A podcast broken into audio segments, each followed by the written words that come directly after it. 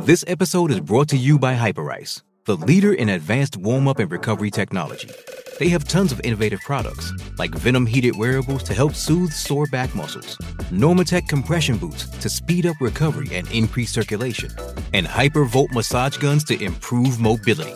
Loved by athletes like Naomi Osaka and Erling Haaland. Try them yourself. Get 10% off your order with the code MOVE at hyperice.com. Market Watch is proudly brought to you by Top Sport, home of the Top Sport betting multi. Gamble responsibly. Call 1 800 858 858.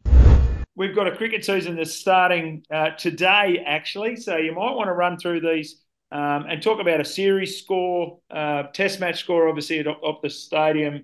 Uh, and, and then we've got uh, that's for the Pakistan series. We've got the West Indies series as well. And tell us about the very special market that you've got for Steven Peter Devereux Smith. Yeah, so I actually didn't realise there was a series starting today. I was just of the understanding it was uh, the Davey Warner lap of honour around three different grounds. But uh, there is cricket kicking off today with um, Australia a dollar ten to win the series against Pakistan, thirteen dollars about Pakistan, and eleven dollars to be the drawn series. So that's obviously the the series result. Australia is a dollar ninety to win the series three 0 So they are expected to be very dominant over the course of this series. Um, the market for the game itself Australia's been very well back. They're into a dollar nineteen to win uh, the game. Pakistan nine twenty five and the draw out to seven dollars fifty. So uh, we, have laid bets on Australia at a dollar twenty nine, a dollar twenty three. So you know it, it, seems very short for a um a, a three a three way option race, but the Aussies um they just look a class above Pakistan at the moment. Uh, we do have that very special market, as you touch on, Jimmy, where we have released a market the traders put a bit of time into it yesterday on if Steven Smith will reach 10,000 runs in the Australian summer. And uh, we've got the option up there for yes at $4.60. So uh, just having a look at where it's sort of sitting at the moment, he uh, he needs. Uh, he's currently on 9,320 runs. So that means he needs 680 uh, over the five tests, where you would expect he'd bat about eight times. You if he gets 65 in innings, which is his average, that gets him to 9,840 if he just goes on his averages. But, you know, I wouldn't put a double ton past him in, in one of these uh, one of these innings as well. So uh, that's where it sits. $4.60 about Steve Smith to reach to 10,000. If you want to have a bet on that, you can find that under the uh, the series markets, the Australia-Pakistan series. Well, uh, well done, Jimmy. I think that's a great betting option, and I'd certainly be backing it in. My money would be on backing it in. I'd love to take credit for that, but we had a uh, long time listener Spart. Um, he he said, "Hey, um, I reckon if if it was um, he, I, I said I think he needs nine nine hundred runs to get to ten thousand runs, and he said, uh, I reckon that's ten to one. I'd be interested in that, and I then I looked at it a bit closer, and it was oh no, it's only six hundred and eighty.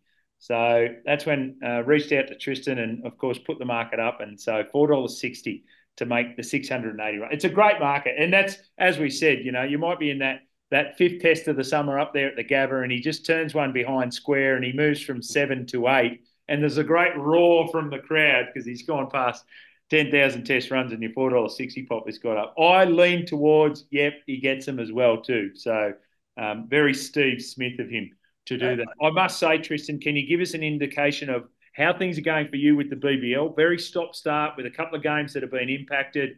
Now they stop again for the Perth Test match. And what holds have been like compared to, to other seasons? Yeah, the um, I, I think we touched on this podcast with the WBBL how yeah. the holds were really, really impressive. And and we haven't quite hit those heights yet for the BBL. As you said, it's been a very stop start nature.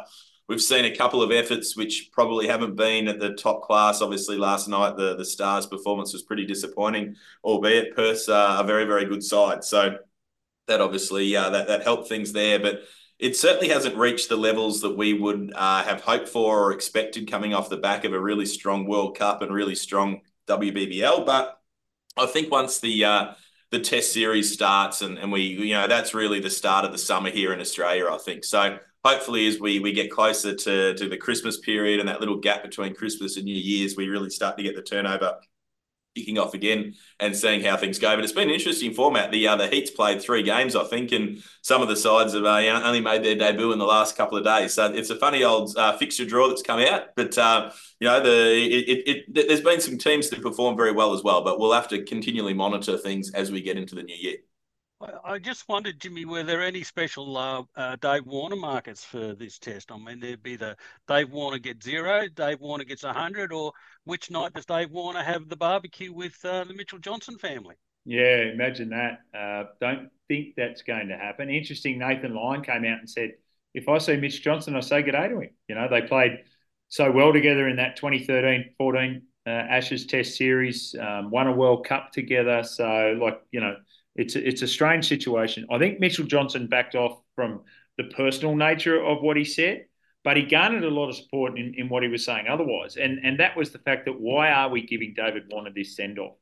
Um, you know, Sandpaper Gate or otherwise. Like it's so so many times throughout the history of Australian cricket, Test cricket, that there are greats of the game that haven't been given the send off Test match. Um, and David didn't ask for the send off test match, but as I've said a number of times on the program, it is he backed the selectors into a corner and and they it had gave them an out that they thought they could use if his form didn't warrant. But they they could have, you know, dismissed David for lack of runs a year ago, but didn't do it. So, you know, and, and that's where we find ourselves at the moment. It's really unfortunate because generally the Australian cricketing public should be behind the Australian Test team, and, and that's not what we've got entirely at this point. So disappointing around that. Hey, Brisbane Heat look good. I, I like what the Brisbane Heat are doing. Um, they had that game watched out. So yeah, the Thunder had that. Um, they're playing their first game. It was to be Brisbane Heat's third game. So strange around the quirks of the draw and that.